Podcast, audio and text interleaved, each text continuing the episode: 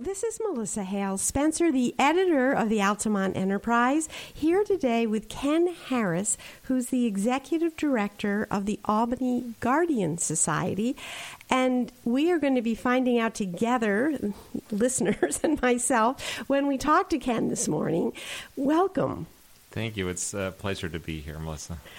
I would just like to start by hearing a little about you. I went to LinkedIn and I see you've spent an entire career dealing with aging people. What just tell me a little about how you got into that. It looks like you started out with a degree in geography and urban planning. what right. what got you interested in that particular segment of the population? Well, it's funny how you end up at a place that you do after all these years. I did want to be an urban planner uh, when I was in school. I went to school for geography back in 82. Um, I, I, had a difficult time. It was during the, the recession of 82 to right. find a job in, uh, in, in, my profession. Uh, so I took a job in actually um, a, with Unity House, um, and that was with uh, developmental disability folks.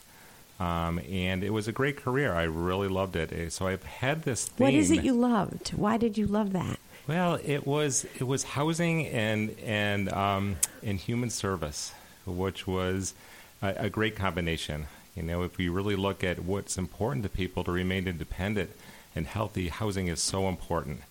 Um, and it felt good, really, to take care of people, to watch them grow and to thrive and to remain independent.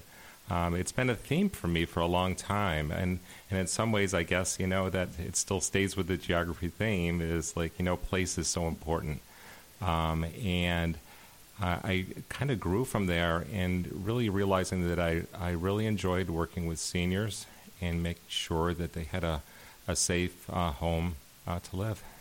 Yeah, home is really important, both in an emotional sense and in that Maslow's hierarchy kind of sense. You, you need that. And I hadn't thought of it as fitting with geography, but you mean the sense of place that someone has about where they live. Sense of place. And, yeah.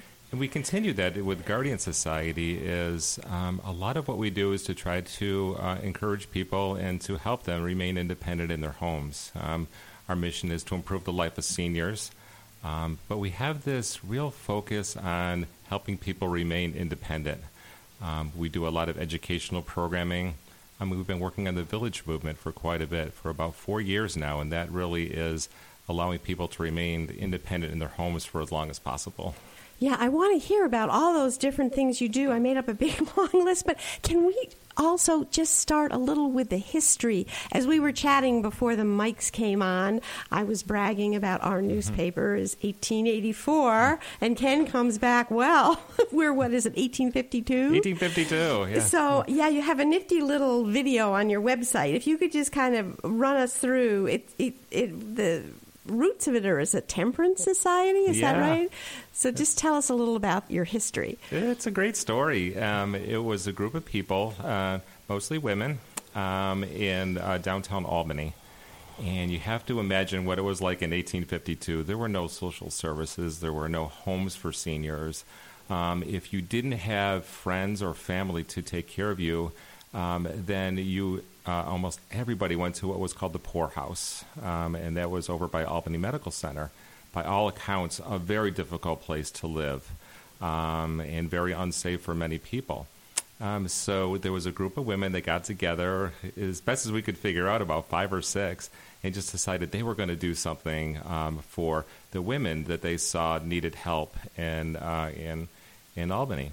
And back then, Albany was the, one of the 10th largest cities in the country, um, but it also had uh, one of the most uh, highest number of breweries in the country. Um, so, so, both of these have to do with the Dutch heritage, right? Founded yeah, early, and they used sure. to issue ale as a regular uh, kind of payment to the payment. almost slave laborers. Huh? Mm-hmm. Oh, that's fascinating.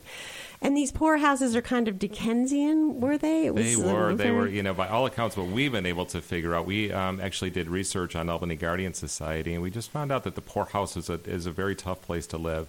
So this group of women came together and decided that they wanted to uh, develop and build a home um, for uh, senior women. and they gathered the huge sum of $54 uh, back in 1852, and they started a, a small home. Um, it was down um, by uh, ironically, the, the pump station now uh, being built by the um, the Temperance Society, um, and the, and actually the Dorcas Society, which I had never heard of before I came to Albany Guardian Society, the Dorcas Society, and that was a it was a, a, a, um, a society where people very much like um, you you have now. Um, with the Elks or the, the, the Rotary Club that is trying to help people move forward. Um, it was based in biblical uh, story of biblical times. So the Dorcas Society and the Temperance Society uh, built this home, and we eventually moved up to Quail Street, and then Quail Street in 1870 we moved up to Clinton Avenue, um, and the home still stays there. It's a health clinic now. But Guardian Society, it was hard to run the home. We were an adult home for all that time. Um, It was a residential place where people lived. yeah, yeah. About 15 uh, women. Um, and um, we were eventually being licensed as an adult home through Department of Health. Um, but the re- reimbursement rate was tough, and it was hard to keep the home open. Uh, so in the year 2000, um, we closed the home, and uh, we transformed once again um, into Albany Guardian Society as we kept our mission as improving the life of seniors. Uh, but now we do education, information, and uh, our, our mission is still to improve the life of seniors. So you mentioned you have just a tiny staff. Tell us who is on your staff. So we have uh, Gina McCarthy, Director of Operations, and Pat Harrington is our project coordinator. Um, then myself, Executive Director. Um, we're looking to hire uh, another staff person um, for next year because we are increasing our programming, um, and we also uh, want to get our name out into the community uh, more. I, uh, oftentimes, when I talk to people about Guardian Society, I think because we were an adult home for so long, we we were kind of under the radar. Um, but we do offer these great programming for people at no cost. Um, we have over 100 programs that we put on a year. Some are small at, at our uh, Corporate Woods um, uh, office. Holds about 30 people per class. So how are you funded if your programs are free? We are a non-for-profit foundation, which is a wonderful thing. You know, we over the years, the, that fifty-four dollars. Um, you know, I always tell people compounded interest is a wonderful thing um, because it, it, our endowment grew over the years. And when we sold the home, we decided to take that endowment, and um, we're we're self-funded. Um, we have to be very careful of our um, of our finances, um, but but we're able to put on a lot of educational programs for people at no cost. That's wonderful. So let's dive in now to hear about some of those programs. You'd mentioned in passing the village movement or the villages. Tell us a little about that. Sure. Um, it's a relatively new concept, and I think that you know your listeners understand that the senior population will pretty much double um, over the next few years. Um, people, by and far, want to stay independent in their own homes, um, but oftentimes they just don't know where to go or how they're going to remain independent. The village movement was started about 16 years ago in Beacon Hill Village. Um, in Boston? in Boston, yeah. So, and ironically, it started out very similar to the way Guardian Society uh, uh, started. It was a, a group of women that got together in a home in Beacon Hill in Boston that said they didn't want to move to assisted living or a continuing care retirement, retirement community. and this is a very wealthy neighborhood It in is. Boston. Mhm. Yeah. So they were able to hire staff, and they were Mm-hmm. able to um, to really wrap around services to help them uh, remain independent, and that included transportation, home repair. Um, technology uh, uh, classes, which was just starting uh, out in Mm-hmm. 15 years ago, um, hard to believe, um, and um, they they did a great job. And you know, it was, they were kind of under the radar for many years um, until um, Paula Span did a um, an article in the New York Times, and they highlighted Beacon Hill Village, and then it exploded. Everybody wanted to find out what this uh, this new concept, this new model was all about, how people could uh, help each other. The basic concept is neighbors helping neighbors. So And um, that just happens to be the slogan of community caregivers, which sure is, is. not the village. It's just sort of randomly helping people that need it. It's an organization that tries to be a stopgap. Isn't that something? It is, and And Community Caregivers is a great organization. We've worked very closely with them uh, to move forward on, on the village movement. Um, and we think that it's going to be quite successful in the future. We're just starting to get off the ground. Are there Um, some geographical? I'm, very aware. I'm speaking to a geography major now. Are there Mm-hmm. some geographical areas that have like stepped forward to form one of these villages in in the capital region? Yeah, so we had started um, a couple of years ago uh, a Capital Region Villages Collaborative. And basically, this is a group of people that come together that are interested in developing villages. Um, and Guardian Society coordinates educational uh, um, sessions for them specifically on uh, village development, like how to incorporate, how to recruit volunteers. And we, we get experts to come in and, and uh, provide a short educational piece. Um, but the real strength of these meetings is just networking and finding out about villages. So we this um, this collaborative reaches northern. Uh, there's a, a village in Glens Falls uh, that is great. Um, our and group- that's already up and running. it is. It's been running for a long time. Oh wow! And to the south, uh, um, Rhinebeck at Home is another great village. Um, I love their concept is everybody has something to give. So all the people that are members of that village are required to volunteer. Oh, isn't that Um, and, interesting? And not all villages have that, that concept, but really like the, I really like that concept because you know even people who are housebound can do something, and and one of the main benefits to the village movement is really a sense of worth and purpose um, that sometimes people lose um, either if they're socially isolated. Um, really, the the village concept is two main parts of it. One is the services part, getting transportation to your doctor, or even um, fun entertainment events. That not all communities have transportation for for those types of services. Um, home repair, changing light bulbs, and shoveling sidewalk, those things that help people uh, remain independent. The other part is the social and the educational part. A lot of uh, what a village does is coordinate these um, activities and events for people to uh, enjoy each other's company and to uh, foster friendships um, and to reduce isolation. Is there an ideal size for these number of people? You know, that would be. I'm assuming some people die and leave the village, Mm-hmm. and so other people step up as they're aging. I mean, is there like a a, a goal for what works best in terms of the size of one of these, or can they Sometimes it starts out very small. Oftentimes, villages will start out just as a social organization. Mm-hmm. You know, people coming together, going to uh, museums or book clubs, and then they grow into add the services component. So if it's just social, it can be quite small. Um, but oftentimes, villages uh, are formed as 501c3 corporations, a not for profit, uh, that have a board of directors. And one of the main reasons for that is so they can um, obtain outside uh, sources of funding. Um, people pay um, membership dues, and that's anywhere up at Glens Falls. I think it's twenty dollars a year for their dues, and Beacon Hill Village is is uh, I think close to two thousand dollars um, a year. So um, a big variance between what the uh, dues are, but usually it's about three hundred dollars a year. If there's a staff person, if there's not a staff person, if it's all volunteer, the dues can be quite low, like under hundred dollars a year. It's like best bargain out there. Yeah, and do do you find that they work? They make a difference. People actually get to stay in their homes for longer than they would otherwise. Yeah, we've we've been doing some research. Um, uh, I've been fortunate enough to go to uh, the uh, Village to Village Network is the national conference um, for village villages. Just got back uh, about a month ago. Oh, where was that? It was in uh, San Diego, California. Oh, how nice! That was great. So these are across the country. across the across This the is- world. I sat next to somebody in Australia that had Oh, a, a village. Gosh, so that must have been fun to kind of share notes with people from around the world.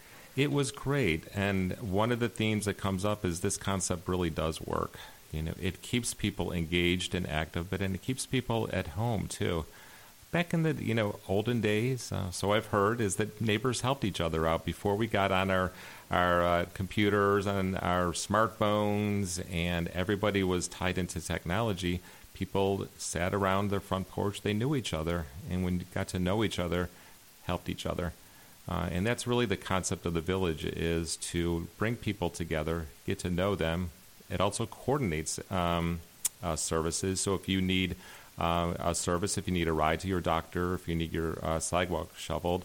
They'll put out a, an email or a correspondence to all the members. Hey, could anybody help uh, this person But out? what I'm wondering is you're talking about that model because the old traditional model, there were young people and old people in the Mm-hmm. village. So the young people could shovel, you know. But how do you, you have to hire somebody to do some of those more physically demanding tasks or they're, you know, if it's all older people that are somewhat fragile and that's why they kind of need help, Uh-huh. w- w- you can't draw on the younger people because the village is of necessity all made up of elderly people. It is. So members are volunteering, you know, and uh, we're fortunate here in the Capital District. We have a lot of younger seniors who are retiring from state work, and uh, they're they're looking to, you know, really true. to volunteer. I don't even consider them seniors. These people who are 55 and retiring. I guess technically it is. You know, I'm a senior, yeah. and uh, it's. Uh, How old are you? I am. I, I'm 60. I, Oh, wow. Just turned. Uh, You don't look 60. So, yeah. That's part so, of the interview. Thank you. so, do you have thoughts on your own old age and how you want to live it, having spent decades in this field? Do you have thoughts on that? Yeah, I'm very excited about this this concept. I I was uh, I worked for LeadingAge New York uh, for 15 years, so I was the senior housing policy analyst. And tell us about that. It's it used to be the associ- t- Just tell us about that. What that organization The long, is. so the old long title was the New York Association of Homes and Services for the Aging, um, and that is an organization that uh, represents not-for-profit um, long-term care providers, um, including senior housing, community services, PACE programs, assisted living, nursing homes. Uh, and I focused uh, primarily on the senior housing uh, part of it. So I've been able to see senior housing grow as a you know as a profession, as a place for people to live over about 20 years. Um, and it's great to see this concept of the village movement because it, it, it hits at a point where people are trying to remain independent but never had really the tools or the ability to do that, to organize together to help each other out.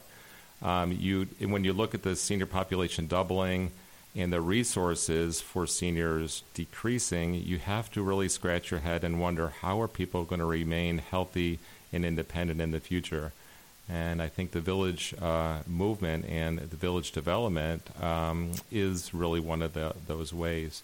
There are several um, communities and groups that are coming together in Albany that are trying to um, uh, build these villages. Um, up in Clifton Park, Shenendehowa Neighbors Connecting um, received received funding from State Office for Aging for their startup funding. Um, we have Columbia County, Northern Columbia County, uh, uh, the city of um, Albany. What's happening in Guilderland. We're a hyper local paper. so- Yeah, yeah. So I've been active in the Guilderland Cares meeting for uh, quite a while now. It's a great group, um, Yeah. and if uh, they came up with a um, a directory, which is really worth checking out if you don't know about it. It's on. You can Google it and go on their website. Um, but the uh, Guilderland Cares Group is, uh, along with community caregivers and Guardian Society, are talking about how a village can be developed in the, the Guilderland area um, at the beginning stages. And um, the way villages work, it usually takes about five to ten people, seniors, who are willing to really uh, form the uh, the organization and become become part of the board of directors and, and coordinate this village. So that's the, the step we're at right now is trying to find that, that core group of people to to run the village. Maybe someone's listening. That's fascinating. Well, there's a whole long list of things that I want to ask you about. Some of your other programs. You're partnering partnering with the Rensselaer Polytech Institute on um, technology to help seniors. Can you just tell us a little about that? I love that project. It is it is so great. We have been working with RPI students uh, in the design lab for about 12 years now. Um, and our real focus to this is to um, expose young engineers to the possibility of helping in designing products for seniors. Um, so we started out with a, um, a a walker that was a long time ago, um, and most recently, But wait, uh, isn't a walker somebody that's uh, walker's been out there for a long time, right? Or is this a special walker? This is a special walker. It had a hydraulic lift, so Oh. so people who are you know having difficulty sitting in a chair and Yeah. getting up, um, it was able to assist people getting out of Oh, a chair, my. and we got a patent for that. Oh, Um, cool. It's still out there for anybody listening that wants to pick it up. Um, and uh, I, one of my favorites is the the Balance app. So this is where we really try to look at Guardian Society on what technology is going to help people remain independent. And we worked with RPI and their engineers. Um, and unbeknownst to me is that each smartphone has a gyrometer and an accelerometer, um, which means it can tell where it is in space and time. And there was a test that's been around for many, many years um, that physical therapists and occupational therapists uh, use called the TUG test. And it's very simple. They take a, a stopwatch and they time people sitting, um, standing up out of a chair. You walk 10 feet, you turn around and you sit down, and then they, they, uh, they count how long it took to do that um, activity. And it's been used for years to try to determine how somebody's balance is. Um, what our Balance app did is they designed software that got downloaded onto a smartphone, and then people can uh, put that smartphone on their belt when they stand up, and they they can tell how fast somebody stands up. They can tell when they're walking to that place they need to turn around. Are they listening to the right? Are they listening to the Oh, left? my goodness. And how are they turning around? And this is already in everybody's cell phone? It's the technology is so we developed the app I that see. allows to use the technology to to find out how people are in uh, space and time. That's and fascinating. It's really great. Uh, and then and then um, it downloads onto their phone, or it can be read by either their occupational therapist or their doctors, and you could adjust your uh, physical therapy uh, accordingly, um, or medications, uh, for instance. Wow, that's great. Um, I feel like I better hurry through this list or I'm going to miss some really important things. Um, you have a toolbox, it's called, on Central Avenue in Colonie. Can you tell us about that? That sounded neat. Yeah, we just moved um, over to Delatour by Delatour Road. Um, and this is a concept that was uh, we found out about in Rochester, and uh, oftentimes people who are combining their um, their households, or, or if uh, if the husband dies, for instance, or they're moving to senior housing, people have all these extra tools. And so, what this concept is is we collect those tools; they're donated. Um, Colonie Senior Service Centers um, is the one is the lead agency on that, and we partner with them to open this toolbox. Um, so people donate these tools, we clean them up, and then they're resold. So it's it's really a win-win. It helps people, you know, shed things that they don't want from their homes. It doesn't go into the landfill. Um, people can buy these used tools that are just as good as going to Home Depot. Um, and it really, all the proceeds to that goes back to Colonie Senior Services and their umbrella program to help people um, with home repair and to remain at home. So, can anybody, just like somebody listening, you can just walk off the street and go into this like a regular store? You don't have to be a member of anything or. That's right. Okay, that's it, great. It's, it's a great, uh, and, and the tools are always a lot lower price uh, than they, they would be at the big box. Yeah. Um, and uh, they're they're great and functional. Well, another thing that you do is you publish housing options for senior adults. Tell us about that. Sure. Um, that is a directory that we have been publishing for several years, over 10 years now. And what it offers is all the senior options for um, senior housing, subsidized and market rate, um, family type homes, assisted living, and nursing homes. It provides the, uh, the snapshot of those programs, both its services and price. So it's a it's a, a popular publication when people are looking for senior housing. It can really narrow down um, the options for you. And we we always said I used to teach the class on senior housing at Guardian Society, and um, there's no substitute for visiting um, each of the places that you're thinking about going to. Always great to do your homework ahead of time, so it's not you don't have to choose like in a crisis situation. But the directory. Well, that's exactly it. We had a recent family crisis with my mother in law, and you just don't know where to begin to look. And to have a guide like that to start with, that's that's really valuable. It's it's a great publication. We've been um, we've been very fortunate to be able to take over. It, it used to be at Senior Services of Albany. Uh, we took it over a while ago. We published it for free. Um, we it's on our website, but it's also uh, sent out to anybody who asks uh, at no cost.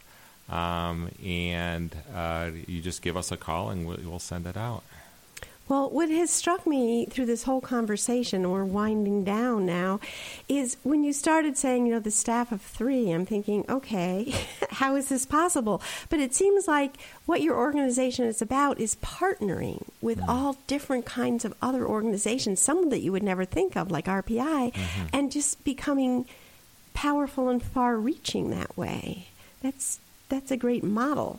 So, do you have any things that are really important you want people to know, or any closing thoughts? Our time has just gone so fast.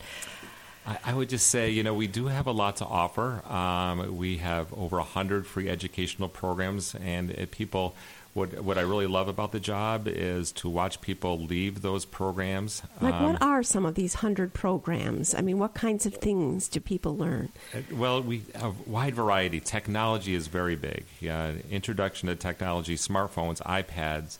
Um, and we work with micro knowledge on that. Um, we have classes on, on caregiving, legal issues, professional development, um, and then just fun things like writing your own memoir and positive aging. Oh, that's neat! Writing your own memoir. Do a lot of people do that? Yeah, that's that's a great pro. You know, so we we don't want to, we do the the heavy stuff. You know, it's yeah. like hospice. Um, you know what you need to know, how to choose a nursing home. Um, but we also do the fun stuff too. We work with Capital Roots and how to garden, and you know, writing your memoirs and um, financial planning. So we, we put out about 100 programs a year, and it's mostly at our, um, uh, at our Corporate Woods uh, office. It holds about 30 people. They're very popular. I would say, you know, sign up right away, be on our mailing so list. So people go online to find these on your website? That's where they're listed? They are online. Uh, we also send out a catalog for those that are on our mailing list. Um, so people get on your mailing list through the website? Uh, yes, they yeah. can. Uh, uh, Albany Guardian Society, www or our phone number is 518 434 2140. Um, and uh, we pick up with it. One of the three of us will pick up. And we'll take down your information. Well, thank you. I kind of interrupted your closing thoughts. You were saying we have 100 programs and. And we would love to see you come to one of them. okay. it's open to anybody, they're all at no cost. Um, and we would be uh, glad to see you. Great.